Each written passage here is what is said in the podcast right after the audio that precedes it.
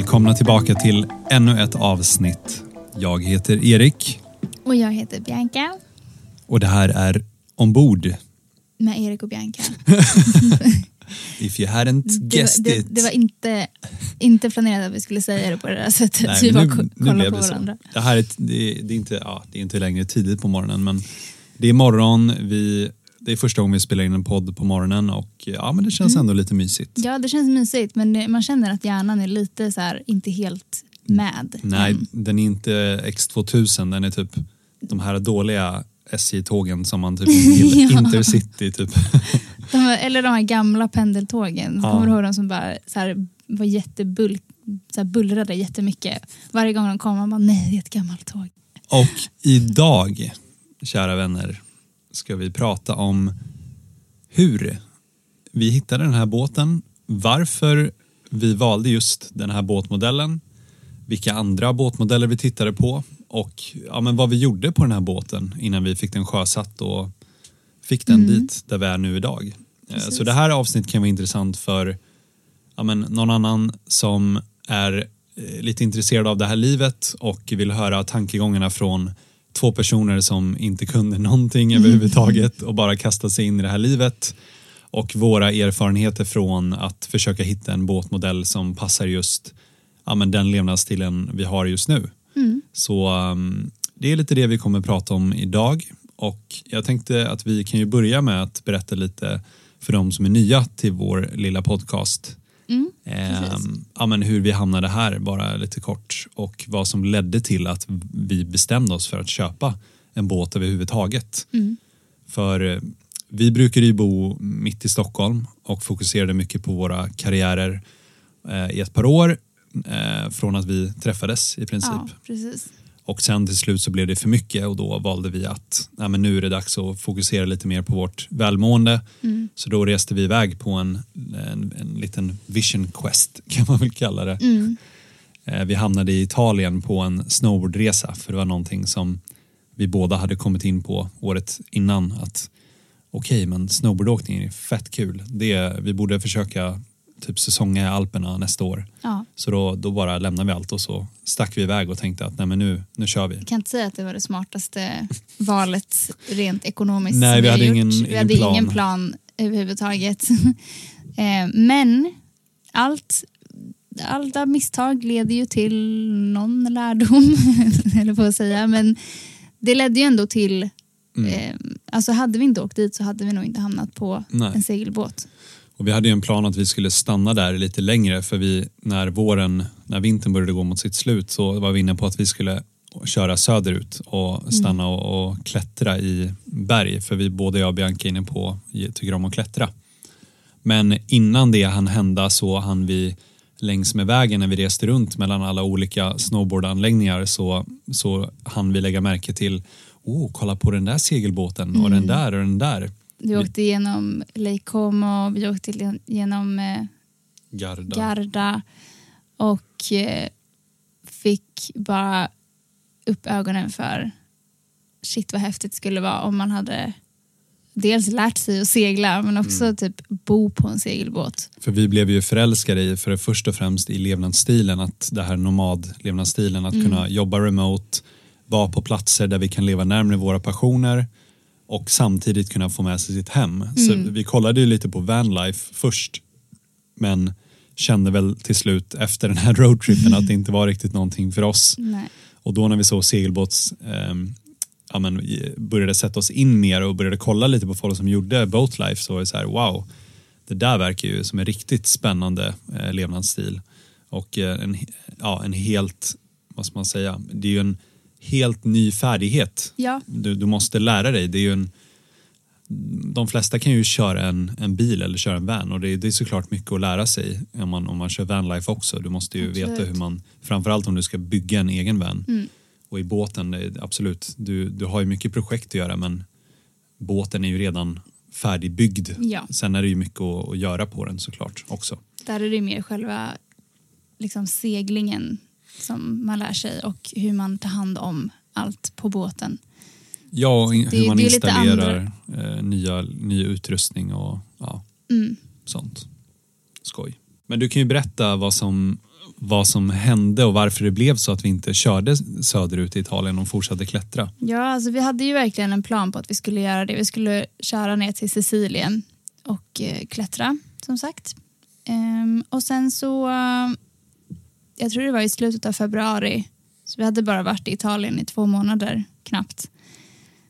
Så uh, vi skulle väl åka snowboard typ två dagar till, tror jag, innan vi planerade att vi skulle köra neråt. Och på kanske tredje åket, tredje fjärde åket en morgon så, eh, så ramlar jag. Alltså jag, har ju ramlat, jag ramlade ju många gånger under den här resan men jag ramlar och bryter mitt nyckelben. Alltså jag fastnar med min snowboard, sådär som man gör precis i början när man är liksom nybörjare och fastnar i snön hela tiden och liksom slår sig framåt eller bakåt. Och vi hade ändå åkt en hel del off-pist. Nu börjar vi ändå känna oss lite, känna oss. Nu börjar vi ändå känna oss lite bekväma på Absolut. våra brädor och vi var så här wow. Jo, jag körde ju fort. Alltså, jag körde ju riktigt fort. Ja, Vi var ju skittaggade också för att vi visste att ja, det är bara två dagar kvar. Vi ska åka nu, ska vi maxa det här. Ja, och det hade ju varit väldigt varmt i slutet på säsongen. Det var inte världens bästa. Eh, början på säsongen då var det mycket snö men mot slutet var det inte alls något bra. Nej. Och då hade snön smält bort mycket av och sen hade det Blivit- snöat lite och så var det jättemycket is under. Precis. Så det, det var lite Det var lite lurigt. Det var lite lurigt. Det var jätte, jättehårt under och så var det ett tunt lager med liksom, ja, nysnö ovanpå som var lite vilseledande. Men jag tänkte ju bara på att det var nysnö så att jag Ja. tänkte att det är mjukt. Men det var inte mjukt. Så jag ramlar och tror att jag fått typ hjärnskakning, känner mig helt snurrig, bara sitter, sitter där i ett par minuter och försöker orientera mig, bara, vart är jag någonstans? Och sen så ser jag Erik lite längre ner så jag åker ner och så sätter jag mig ner igen för att jag känner att det är någonting som inte stämmer. Och så sitter jag bara och typ jag kommer inte ihåg vad jag sa för någonting. Jag var lite förvirrad. Kommer du ihåg vad jag sa? Jag kommer ihåg att du, du, du kom ner och så liksom satte du dig och så satt du och tog dig, jag tror inte du riktigt förstod det själv, men du satt, och du satt och tog dig så här på, på axeln eller på nyckelbenet. Och jag var så här, bara, nej vad har hänt nu? Typ. Ja. Ehm, och du bara, ah, typ så här. Men, men du, var, du var ganska lugn på sätt och vis också. Du var lite så här förvirrad. Bara, men du, det var inte som att jag trodde att det var så allvarligt för det, det var inte så att du var så här, aj, aj, aj, på något sätt. Utan du hade väl så mycket adrenalin. Och, och sen till slut så jag var så här, ah, men får jag känna typ? Och då kände jag ju direkt att ja, men det här känns ju helt brutet. Jag hade aldrig känt på ett brutet nyckelben innan men, men man kände ju att det där är ju inte, det är inte rätt. Men då var det ju, då var det ju typ i stugan, eh, en sån här värmestuga bredvid eh, backen där, så var det någon läkare som var där typ.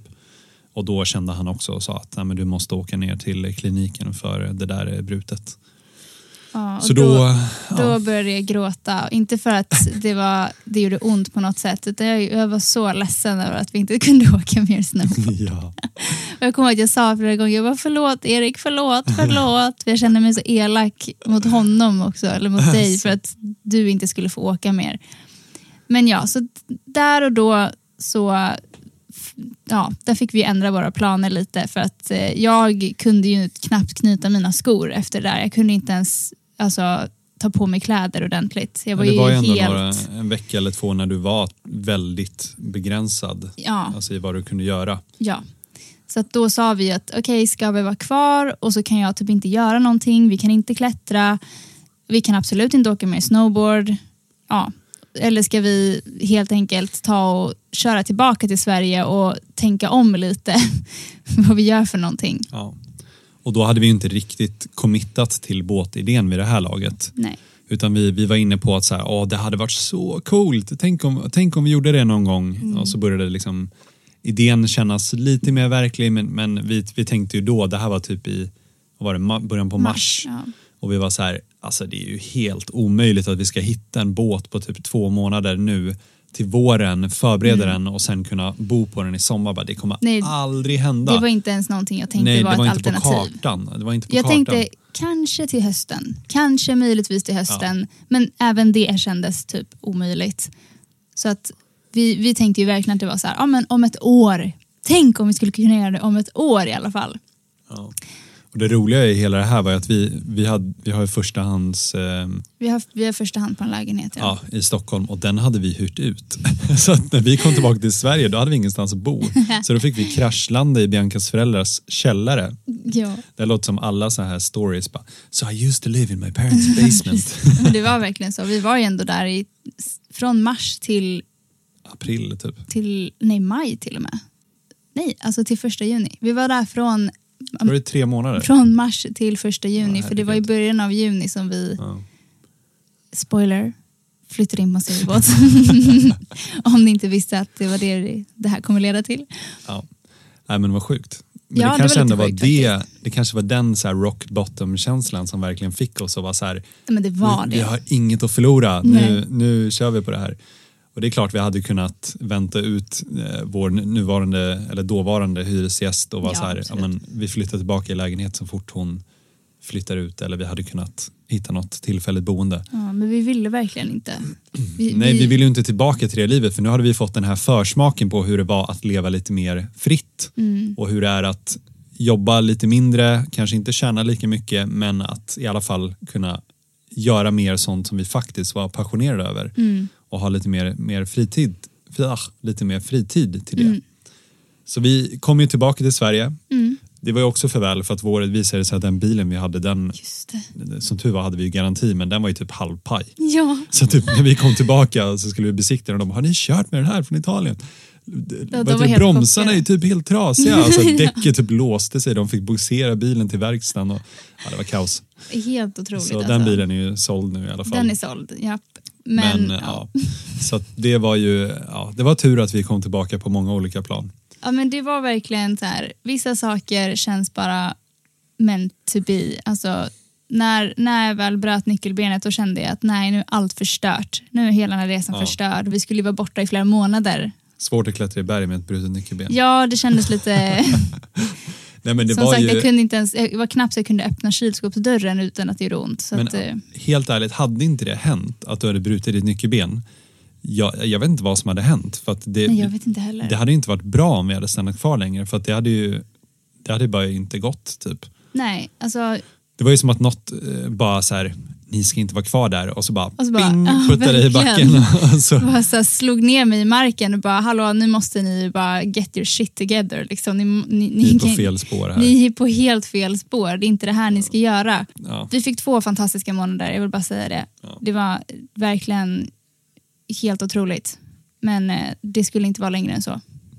Nej, det skulle, det skulle inte vara det. Vi fick en otrolig försmak av Italien och Mm.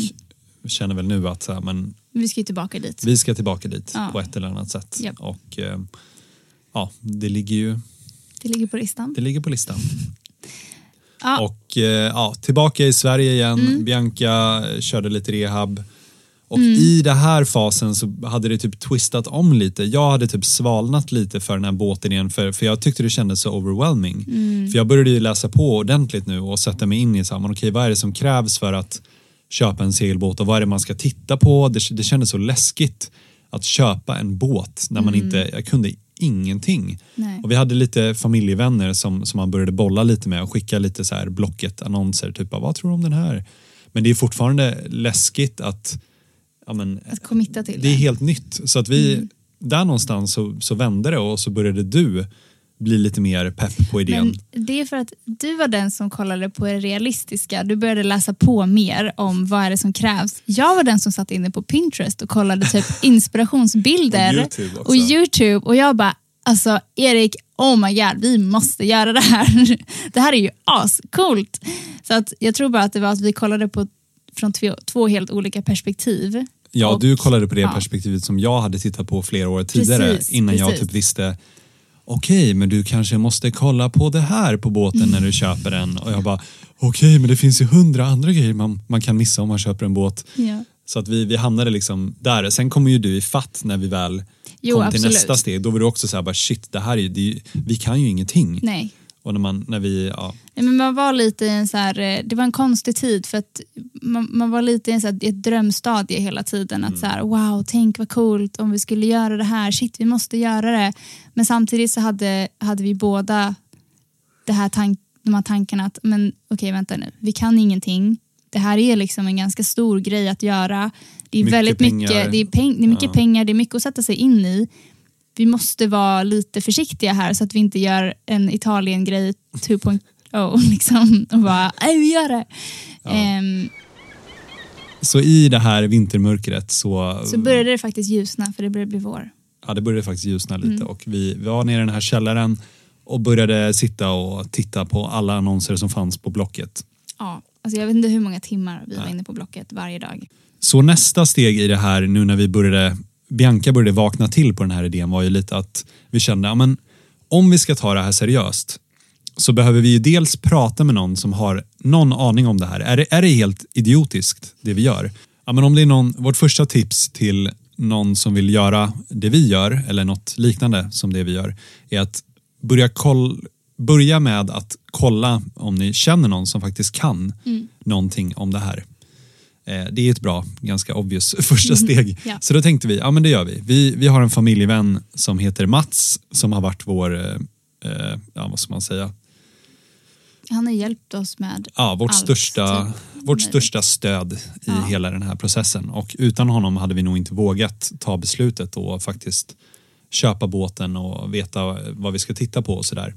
Jag måste bara säga det fina var också att det var inte bara att Mats var väldigt hjälpsam utan han hade också den här liksom attityden om att det är klart att ni kan göra det här. Alltså det var verkligen inte som att han bara, ja fast ja men ni, borde, ni, ni kommer nog inte kunna. Han sa bara liksom han såg verkligen möjligheterna och sa att nej, men det där kan ni lära er och det där nej, men det, kan vi, det, det, det fixar ni. Liksom. Och Det gjorde ju ännu mer att vi bara, okej shit. Det gav oss ändå så mycket mer hopp.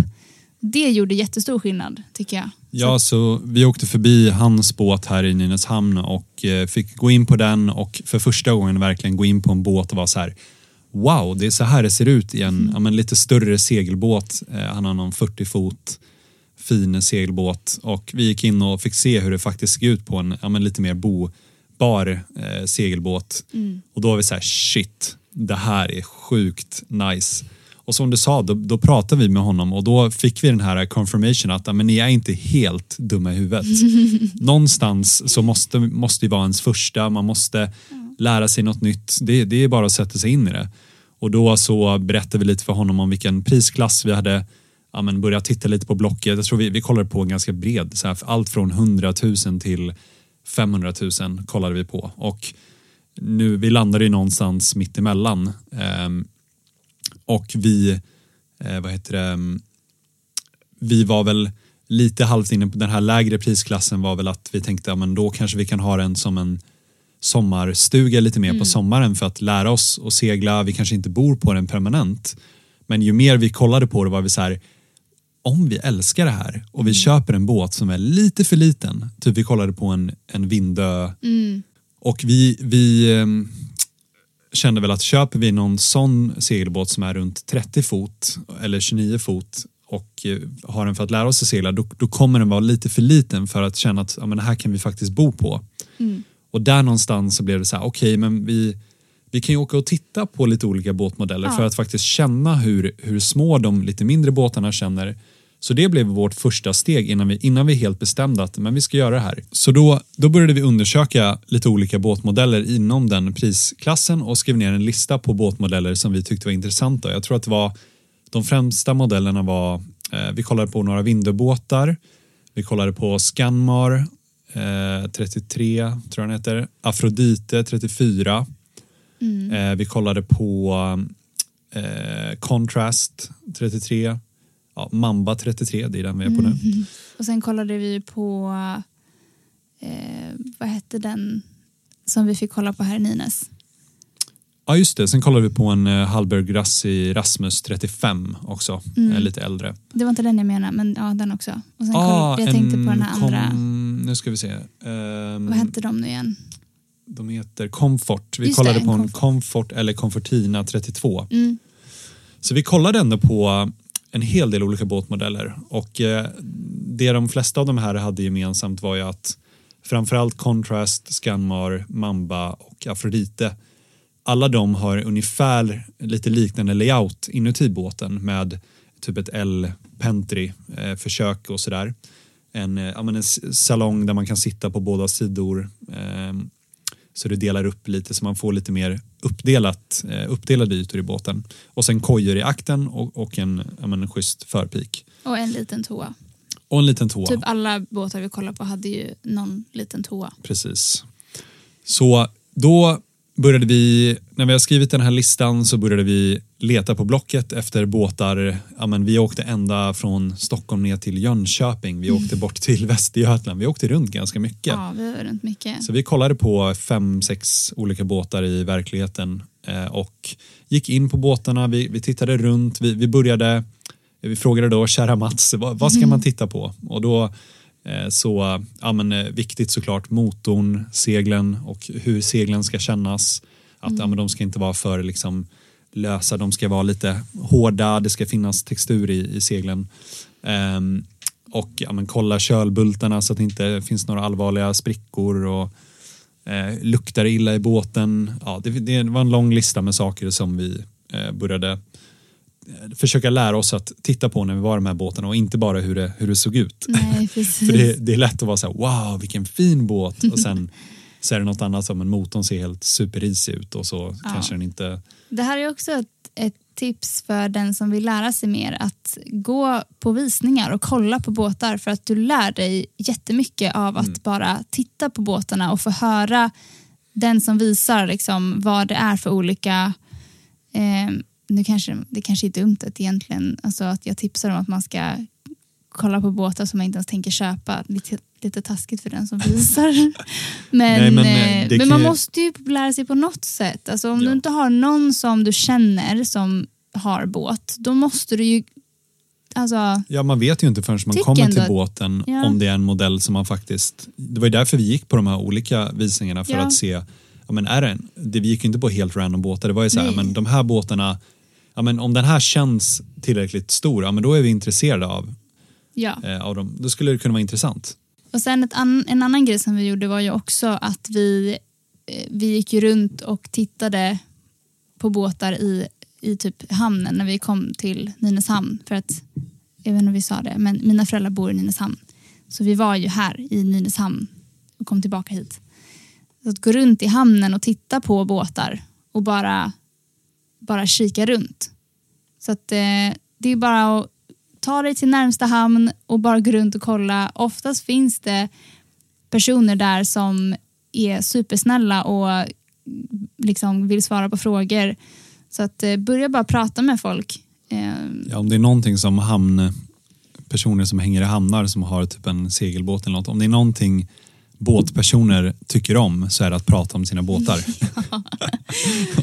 det, det, kan, det kan jag garantera. Ja. Och det roliga var att vi, när vi kom hit så åkte vi, det första vi gjorde som du sa var ju att åka ner hit i hamnen och då stötte vi på dem som nu är våra grannar Ja. och som bodde här eh, över vintern. Någon hade motorbåt, någon hade segelbåt och då stod vi här och småpratade med dem. Och de var så här, det enda jag ångrar det är att jag inte gjorde det här tidigare. Ja. Och då var vi lite så här, wow, bara shit om de bor här på vintern och, och vi så här började berätta om våra planer och de var inte heller så här, ja, men ni är helt dumma i huvudet. Bara, Nej, nej, ja, ni har inte seglat tidigare, bara, ah, nej, då kan ni inte göra det här. Nej. Så att då fick vi också lite confirmation att, men, wow, okej, nej, men vi kanske inte är helt, helt fel ute. Nej.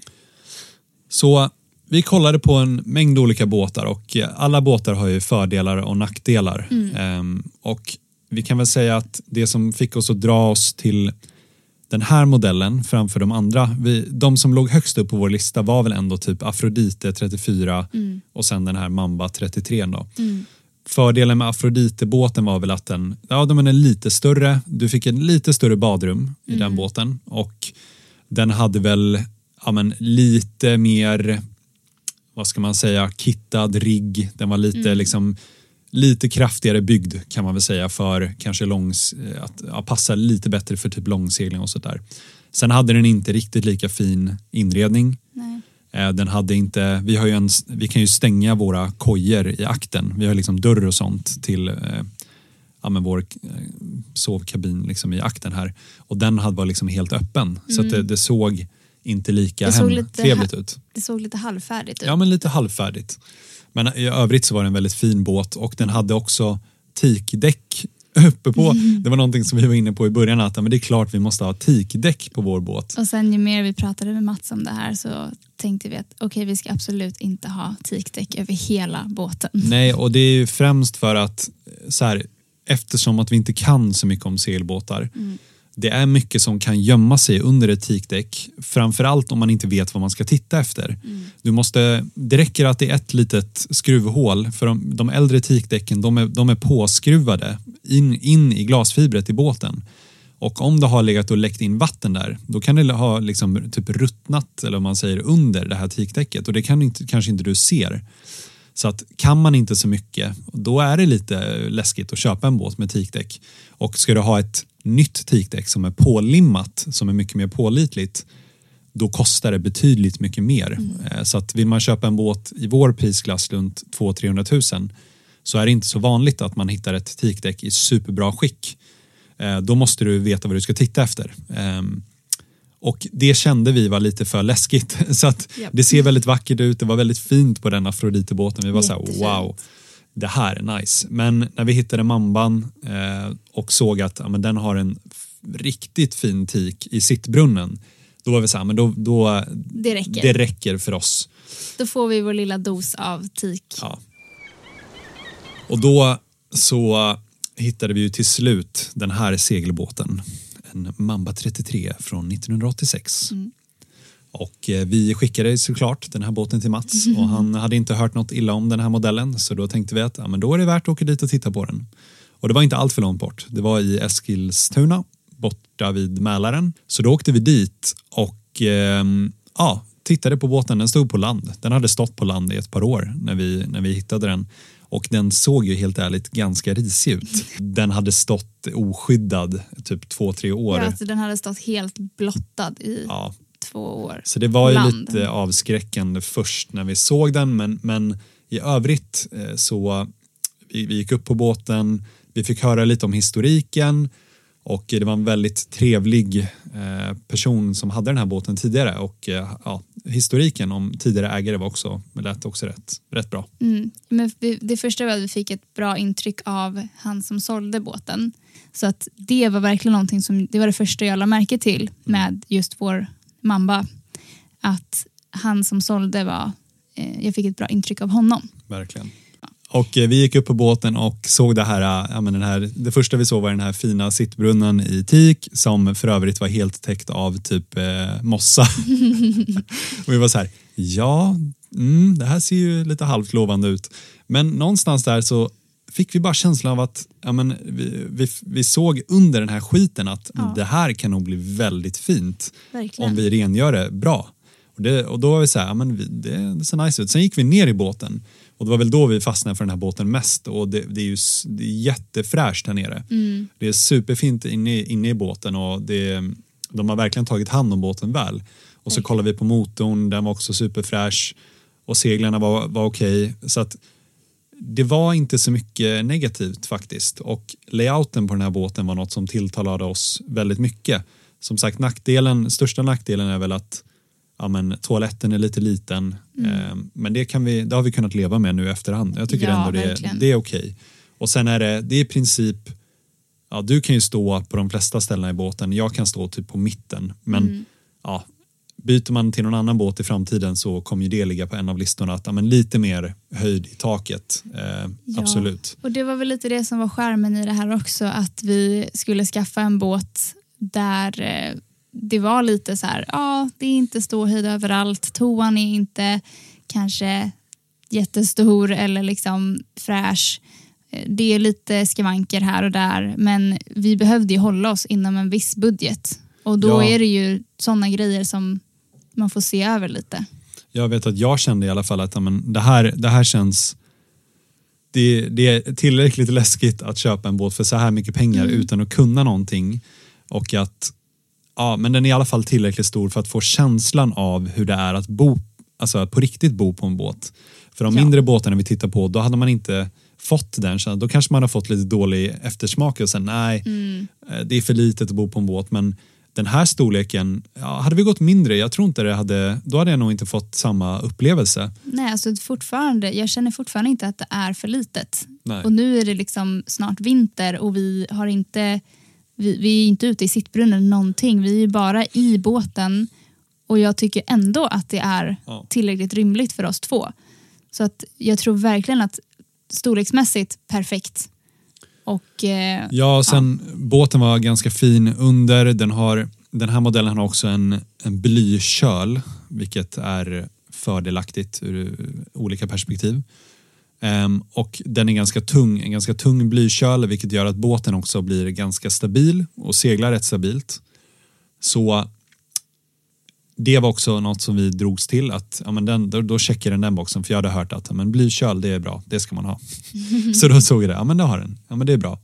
Och sen så hade den en hel del utrustning också som vi lockades av. Typ den hade installerad varmvattenberedare, den hade ett, eh, ja, men bra kylskåp, eh, landström så vi får, vi får el från eh, backen, den hade någon liten solcell. Eh, elsystemet generellt såg ganska bra ut. Vi kommer göra en del uppdateringar där nu men, men det såg rätt bra ut. Den hade en vattentank av ja, stål antar jag, alltså av ja, rostfritt stål eller aluminium eller vad ja, rostfritt stål. Och det är också en fördel för att man, har man plasttankar ja, men då kan det samlas skit men har man ståltankar så ja, det är bättre helt enkelt. Ehm, och den är inte världens största men vi, ja, det är helt okej i alla fall. Så den checkade många av de här boxarna som vi ja, men, hade fått liksom tips från typ Mats att "Nej, men det här är bra. Det, här, det här är sånt som ni ska titta efter.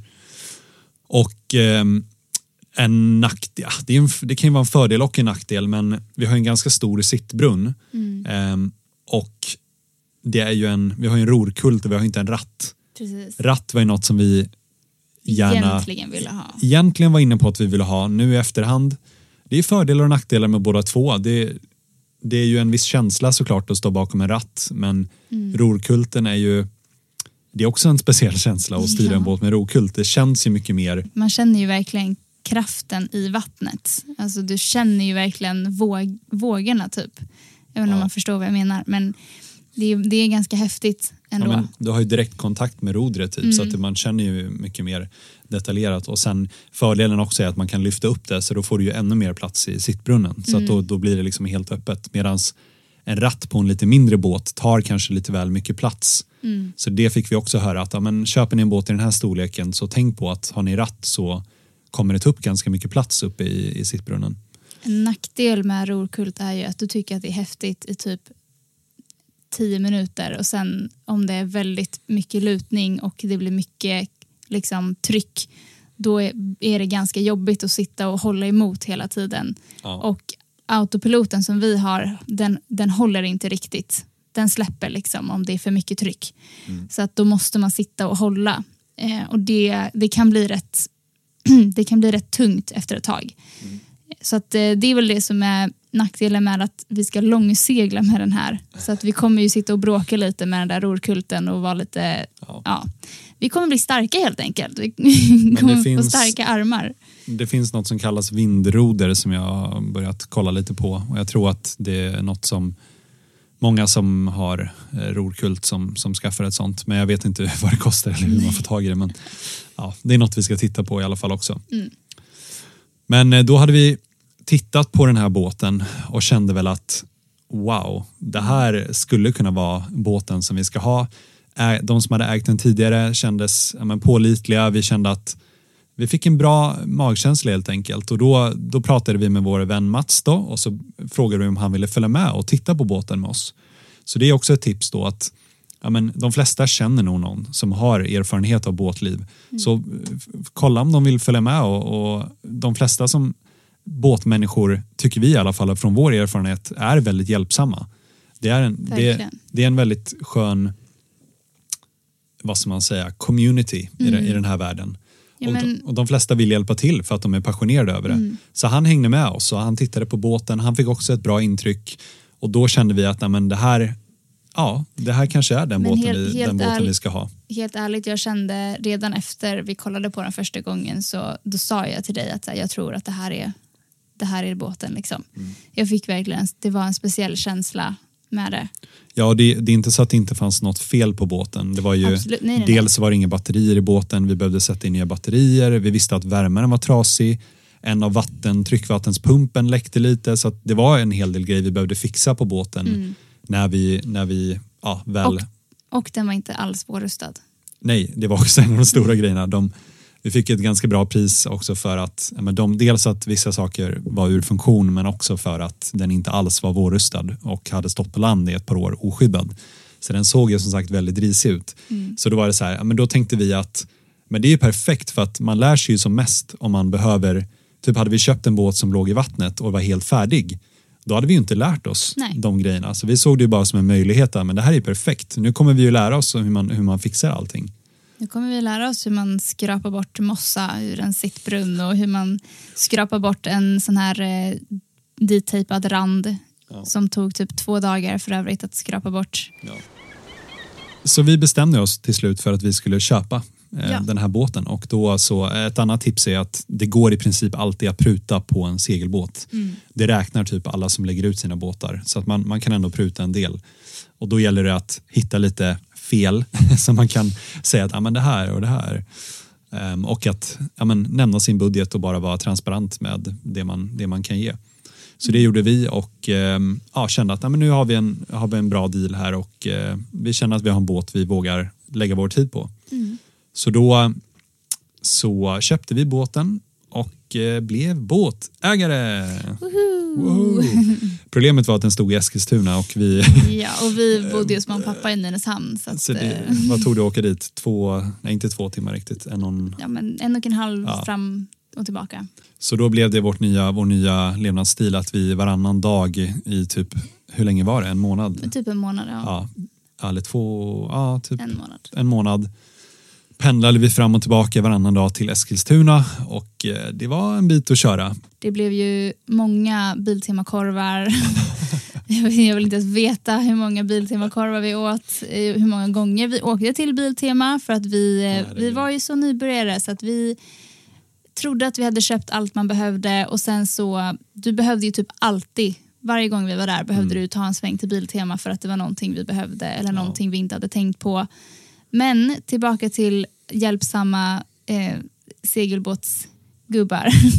Alltså vi fick så mycket hjälp som jag inte alls hade räknat med. Jag, jag kände att det var där när vi hade köpt båten och vi Ja. stod där och vi hade lite, lite grejer med oss som vi hade hört att man skulle ha när man vårrustar. Ja. Alltså då blev jag lite Ja, var orolig här, faktiskt. Vad har vi gett oss Då var jag så här, nej men vad sjutton, vad, vad gör vi? Ja, men det var liksom? ett par gånger jag fick en så här över, ni vet den här känslan när man typ så här trycks ner mot jorden och bara så här, vad har jag gjort?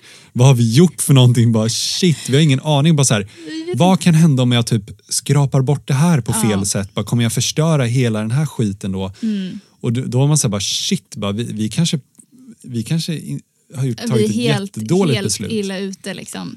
Och i den processen som, som Bianca sa så hade vi ju ja, men andra båtgrannar i hamnen där som också skulle vårrusta sina båtar. Mm. Och det var ju som tur var hade det varit en jättefin vår. Det var ju typ sol nästan Ja. hela tiden och Det var typ bättre än sommaren. ja, det var typ det var hur nice som helst. Ja.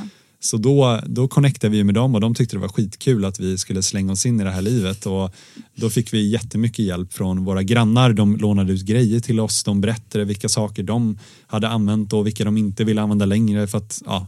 Ja, Så, men alltså, jag kommer ihåg när man stod där och höll på på båten. Det bara kom förbi gubbe efter gubbe som liksom stod och tittade lite och så liksom pratade lite och så bara Ja men det är den här ni ska ha, den här ska ni köpa liksom. Den är skitbra. Så kommer en ny gubbe och säger ja men eh, det här borde ni tänka på liksom. Och, alltså de var så Det var verkligen som så här, man hade några änglar liksom, som bara ploppade upp där. Och Ja. från att vi stod där och kände att vi verkligen hade bara tagit oss vatten över huvudet och var jätteoroliga över hur det här skulle gå. Skulle vi ens få båten i vattnet? Kommer vi, alltså, kommer vi lyckas med det ens? Mm. Till att bara, ja men, men det här, ja, men vi får ju hjälp. Liksom. De, de bara dyker upp här och, Mm. och det flyter på.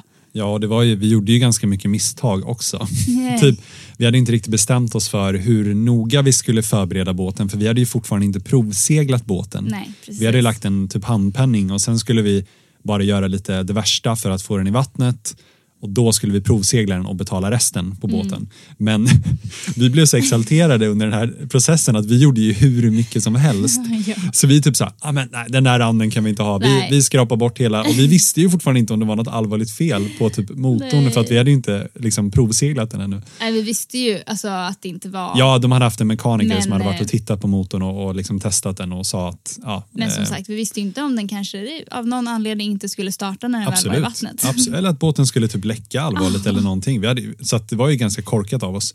Samtidigt hade vi en så bra magkänsla. Vi var Ja. så här, ja, men vi, vi litar på att det är som de säger och Ja. vi, vi sätter oss in i det här nu och så, ah, vi, vad kan hända? Ja, Så då, då men vi, lite i, med naiva. I och med att vi inte hade bestämt exakt vad vi skulle göra på båten. För det, det finns ju alla möjliga olika sorters saker man kan, man kan göra eh, när man vårrustar en båt. Och vi, dels så behövde vi tvätta av båten och då, det var väl det största misstaget vi gjorde att Ja. vi började med att tvätta och liksom hålla på med botten av båten.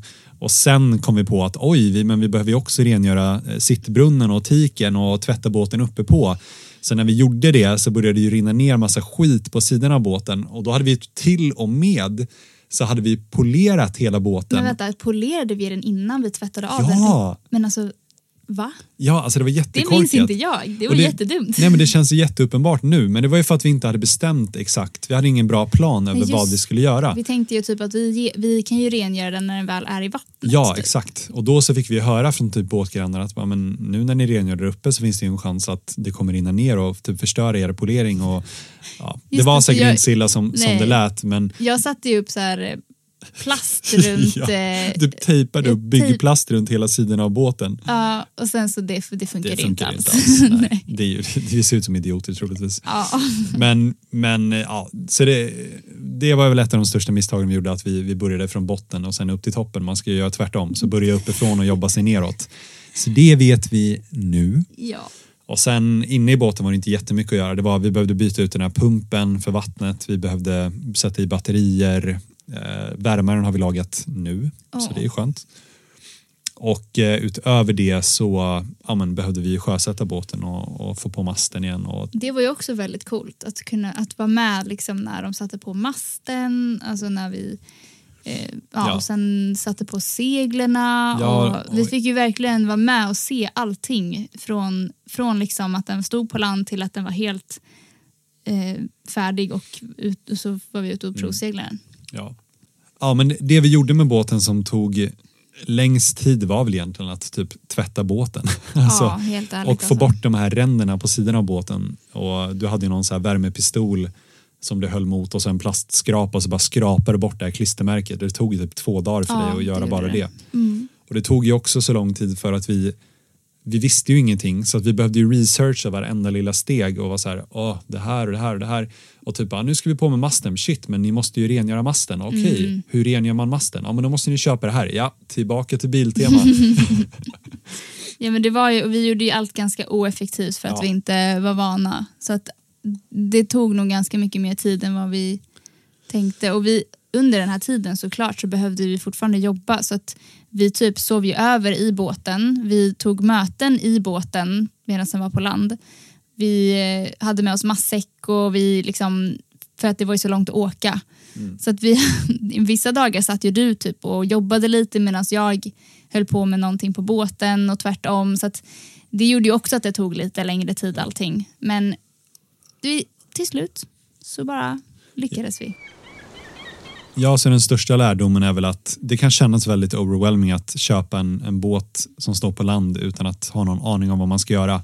Men om man är lite ja, social bara och Ja. pratar med de andra som är runt omkring så, så kommer det gå bra. Och det, det finns mycket på nätet men, Ja. men det, det, bäst, det mesta vi har lärt oss är ju bara att prata med folk runt omkring oss och, och fått, fått tips helt enkelt. Mm. Och ta en sak i taget. Och liksom Bli inte orolig för... Vi har ju blivit oroliga för väldigt mycket olika saker som vi efterhand bara oj, men det var ju inte alls så farligt som vi trodde. Ja, och det här var innan båten var på land och till slut fick vi den sjösatt och det var också en lite nervös dag. Man skulle lyfta upp båten och så i vattnet och så starta motorn för första gången och se så att allt funkar. Um, och allt det gick ju ganska bra. Vi, vi satte på masten, vi fick se hur det gick till och fick, fick um, ja, vara med om det första gången och det var också ganska sjukt att se den här långa masten komma upp på båten och man bara wow, det här ser helt galet ut. Och um, Sen så provseglade vi båten, eller vi seglade ju inte men vi, vi tittade på när han, Ja. förra ägaren Vi bara, men det här ser bra ut. Den seglar ju bra. Och typ så här, när vi var tillbaka, på väg tillbaka in mot hamnen, då var han så han bara, han bara gav mig rorkulten och bara, ja då kan ju du lägga till här och jag bara, jag har aldrig styrt en båt förut. så jag var så här, jag bara typ fake it until you make it. Så jag bara tog tag i den och bara, ja okej, ja. Och det gick ändå ganska bra. Ja, Ja, det du var var, problem. jätteduktig Ja. tycker jag. Nej, men det, så det gick fint och vi, vi kom in där och han var så här, ja. Och sen kändes ju allt bra så då, då, då var ju båten vår på Japp. riktigt. Japp. Och då så um, började vi ju sakta men säkert flytta in saker i båten Mm. och um, vi hade ju ingen det var ingen ordentlig bryggplats där, det fanns ju ingen landström så att vi, vi kunde ju inte bo permanent på båten i Eskilstuna. Så det var ju typ två veckor eller någonting när den låg där Mm. och vi åkte fram och tillbaka och eh, typ, ja men vi hade lite mer saker vi behövde göra. Det var en del vatten som samlades i båten för att toaletten var paj visade det sig.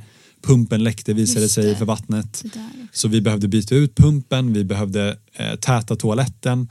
Det var en hel del saker som, som vi var så här, oj okej, det här såg vi inte när den stod på land. Nej. Det var inga jätteallvarliga saker men det, men det tog tid att fixa det för att det var liksom nytt och man behövde researcha. Okej, men hur tätar man en slang på en toalett? Ja, då ska du ha det här. Okej, men då måste vi åka till den här butiken och hitta det och så vidare och så vidare. Mm.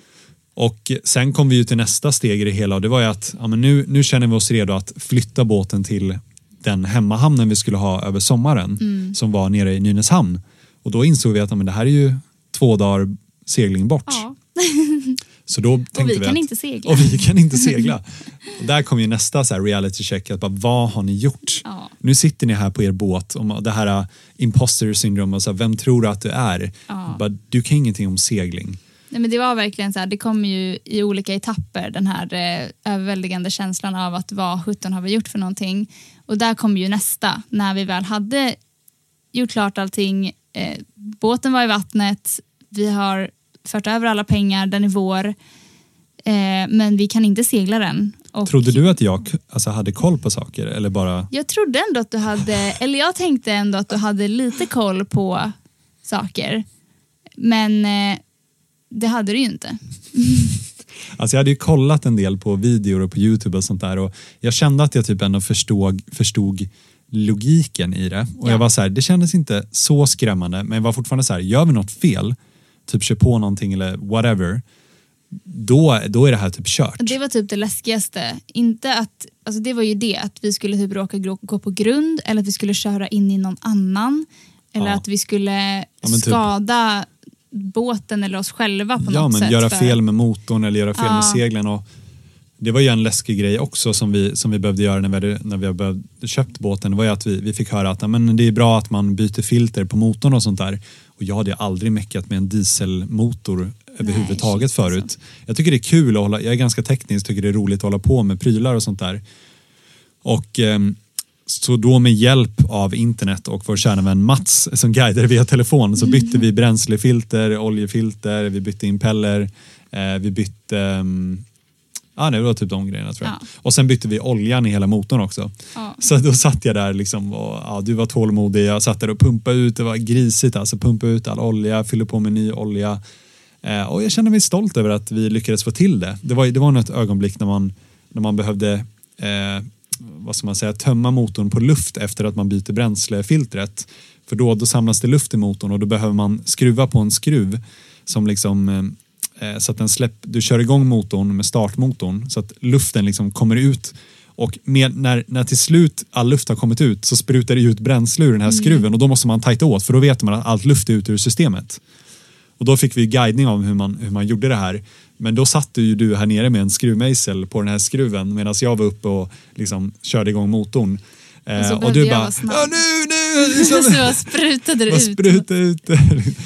Och så tajtade du åt och så ja, har motorn funkat eh, bra sedan dess. Ja. Eh, har den gjort. Så det, det känns ju väldigt, väldigt bra. Ja. Och det är en väldigt fin motor. Vi har, vi har en vän här i hamnen som var förbi igår som tittar på motorn och den är ju i jättegott skick. Ehm, så det, det känns ju väldigt, väldigt skönt.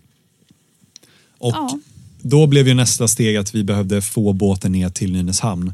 Och då kom jag att tänka på, ja, men, den här, eh, en kompis till oss som vi brukade klättra med inne i Stockholm i klättergymmet nämnde ju att han bodde på segelbåt ett tag.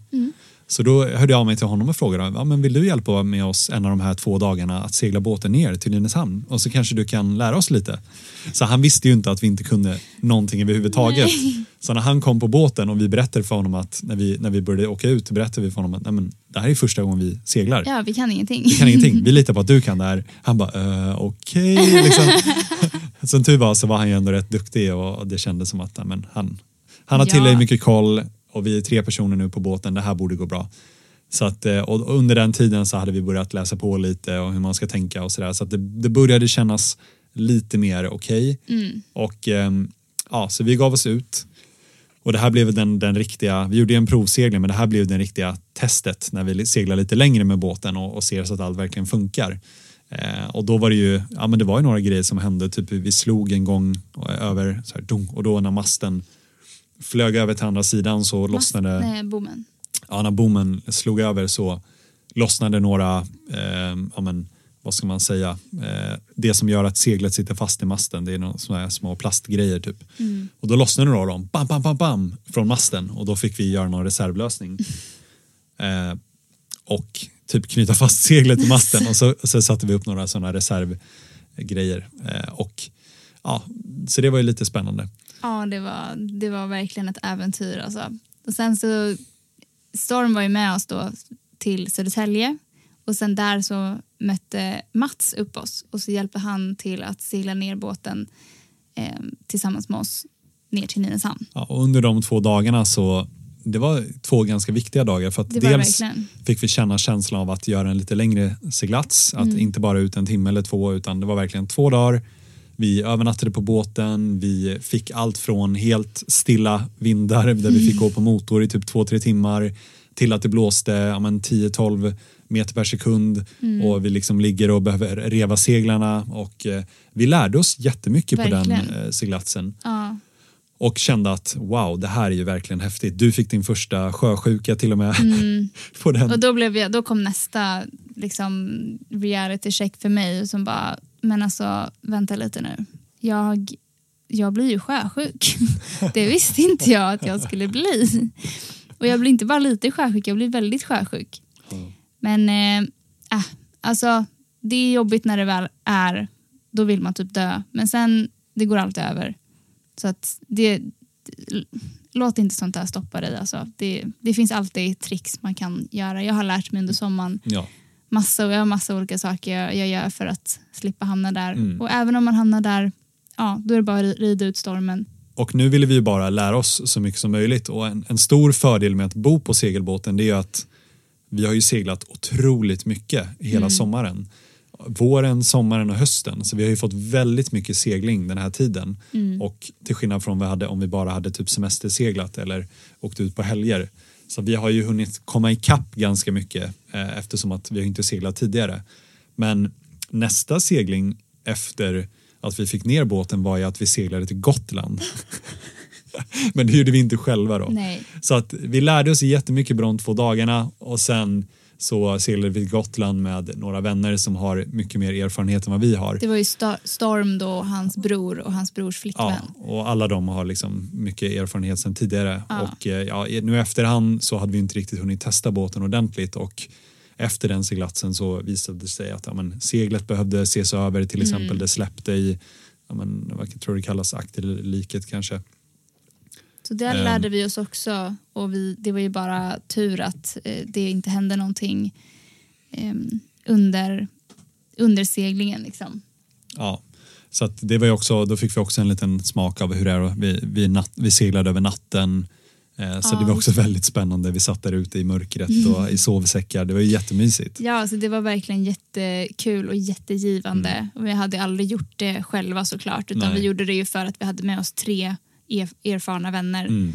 Eh, Men det var verkligen, ja, där lärde man sig Ja, mycket. så det var i början på juni. Vi, vi var ju borta en vecka med dem ungefär och Mm. seglade runt på några olika platser på Gotland. Och, och det var ju jätteroligt verkligen. ja, det var jättekul. då, fick vi känslan, då fick vi lite mer förtroende när vi såg dels vad båten klarade av. Mm. Vi hade typ så här 12 timmar i sträck tillbaka från Gotland hit. Så var det ganska hårda vindar och vi fick reva. Vi, vi låg liksom i ja, men sju, åtta knop typ och bara s- flög fram. Och då var man så här, först litade vi inte riktigt på ja, men hur mycket kommer den här båten klara av. Men under den seglatsen så märkte vi att ja, men, ja, den här båten klarar ändå av en del och vi, vi fick väldigt mycket eh, tips och råd och vi, vi lärde oss mycket på den seglatsen. Verkligen. Så efter Eskilstuna hit seglingen på två dagar och efter Gotlandsveckan då vågade vi ge oss ut själva med båten. Ja. Och så har vi bara seglat runt här i skärgården och varit med om det ena och det andra. Vi har fått lära oss att lägga till ute i, ja, i naturhamnar och Mm. komma in i hamnar när alla tittar på en ute på Landsort och ute och Nottarö och Trosa åkte vi bort till. Ja, vi har varit runt mycket den här sommaren. Det, det roligaste har varit när man kommer in till en hamn och det står någon där och säger typ så ah, ge mig la la la så säger det någonting och jag bara Vad Va? är det? Vad är det för någonting? Typ. Eller ta tag i ja, alla olika termer som man inte har lärt sig. Det är något som Och, och så står man där som ett fån och bara va? va? Och de bara va? Den, så här, den där! Varför fattar du inte? Och så har man alltid fått förklara liksom att ah, vi är helt nya. Liksom. Ja. Ehm, Men det lär man sig också på. Man får bara försöka att inte ja, vara lite humble eh, och släppa all prestige och bara så här, var, bara embracea att vara en nybörjare och att känna sig som en idiot. Mm. Det, det är liksom, ja, det, det kommer vara lite jobbigt i början och känna att man inte har koll på grejer och eh, att andra tycker att man är dålig. Men eh, alla har ju varit nybörjare någon gång om man inte har liksom vuxit upp med segelbåt. Så Mm. Exakt. att eh, man får vara lite, de flesta har ju varit jätte, jätteschyssta, verkligen. Ja. Det har ju inte varit någon som har liksom varit otrevlig på något sätt. Utan Nej, de har, alla har ju haft förståelse. Liksom. 99 procent av alla kommentarer från alla som tittar på det vi lägger ut online. Mm.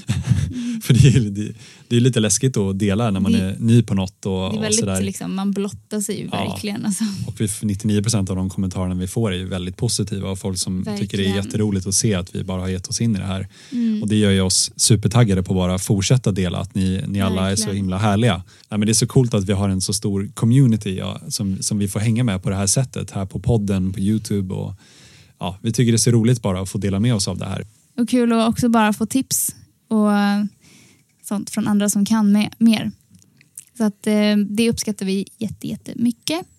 Och kunna inspirera någon som kanske är inne på samma spår eller är nyfiken och Mm. ja, vill lära sig. Vi, det är svårt att få in allting i bara en timme. Liksom, att Ja. berätta om eller berätta liksom, allt som vi har varit med om Ja. och hela processen. Och man kommer ju på efterhand att man missar att ta med vissa detaljer. Mm. Men eh, om det är någonting som vi inte har berättat eh, så mycket om den här gången eller om det är någonting som någon undrar, om det är någon detalj som ni vill att vi pratar Mm. mer om så skriv till oss. Ja, och säg till Så oss om ni, om ni tycker att det, säg till oss om ni tycker det är roligt att höra den här typen av poddar också när vi pratar lite mer om ja, men, lite mer detaljerat om båtlivet och vår båt och när vi kanske gör projekt på båten. Mm. Om det är någonting ni vill höra om eh, också. Ja. För vi får lite, man får ju lite blandade eh, kommentarer från vad folk vill eh, höra från oss. Ja. Men, ehm, Men låt, låt oss veta vad, ni, vad mer ni vill höra om. Det är kul att höra lite mer sånt här mm, ja, båtrelaterade grejer också. precis. Så att, eh, ja, tack för att ni lyssnade på ännu ett avsnitt. Och om det här var första avsnittet du lyssnade på så eh, tack för att du lyssnade på det. Och för att du hittade vägen hit. Ja, precis. Men som sagt, är det någonting, skriv till oss. Vi tycker bara det är jättekul eh, att svara på frågor. Sen har vi ju såklart inte lärt oss, vi är ju långt ifrån att ha lärt oss, Alltså, vi har ju bara Så lärt mycket oss några som- procent. ja vi, typ. vi har inte lärt oss, eh, långt ifrån lärt oss det vi kommer behöva lära oss inför långsegling och eh, ja, man blir, vi blir ju bättre hela tiden. Så fort man gör något fel så lär man sig av det. Typ vi skulle lägga till häromdagen när det blåste mycket och vi ja, klantade till. Det var den första gången vi har lagt till på hela sommaren. Ja, nu är det höst i och för sig, men där vi var så här, oj det här blev inte bra. Och Men vi då typ- hade vi med oss två stycken Ja, vi hade med oss eh, och, och det var tur att de var där för att det var, det var inte den bästa dagen att vi behövde åka ut och fylla på dieseltanken och vi skulle åka till en båttvätt. Och eh, ja, det var, det var skönt att de var, de var där för att det var, ja, nu i efterhand så har vi lärt oss av det och eh, Mm. kommer bli bättre nästa gång. Japp. Och eh, nu försöker vi bara lära oss så mycket som möjligt inför långseglingen och vi har ju som sagt projekt som har nämnt tidigare som vi håller på och eh, kommit igång med äntligen och det känns bra för då känns det lite mer verkligt att nästa steg i den här resan absolut det är att vi ska överleva vintern och göra förberedelser så, gott vi kan inför det. Och vi, vet ju inte hur exakt det kommer gå men än så länge har det inte blivit pisskallt. Så det har, ju, det har ju funkat. Och eh, så det, det känns ju bra. Men så fort våren kommer så ska vi ju segla iväg. Och då kommer det ju bli nya utmaningar. Och då kommer vi följa mm. samma samma tankesätt att vi, vi bjuder med folk på de delarna vi känner oss obekväma på. Vi, vi frågar runt. Eh, vi har ju redan fått jättemycket hjälp från folk som hör av sig och säger att men jag kan hjälpa er med ja, men om ni behöver hjälp med långsegling och tips och råd och hur ni ska tänka. Och, och vi har ju partners nu då som vi jobbar med med att förbereda båten som vi kommer prata mer om framåt som kommer hjälpa oss med vad för typ av utrustning som vi behöver också inför långseglingen. Mm. Så det har vi kommit igång med redan och vi har haft. Eh, det ska bli jättekul att berätta mer om det. Ja, verkligen. verkligen. Så att eh, det känns också mer förtroende.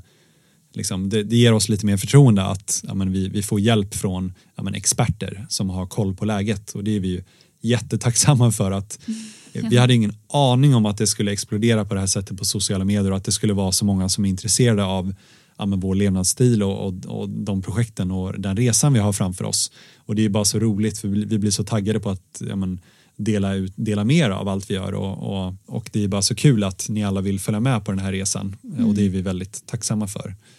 Så, ja, men tack för att ni lyssnade på det här avsnittet och vi ses väl nästa vecka igen. Ja, vi ska försöka få ja. lite mer eh, rutin på hur ofta vi laddar upp eh, poddavsnitt. Nu har det varit lite oregelbundet, mm. men eh, vi, vi, vi gör verkligen så gott vi kan och ja. vi älskar att spela in poddavsnitt och vi mm. tycker det är jättekul att ni uppskattar det.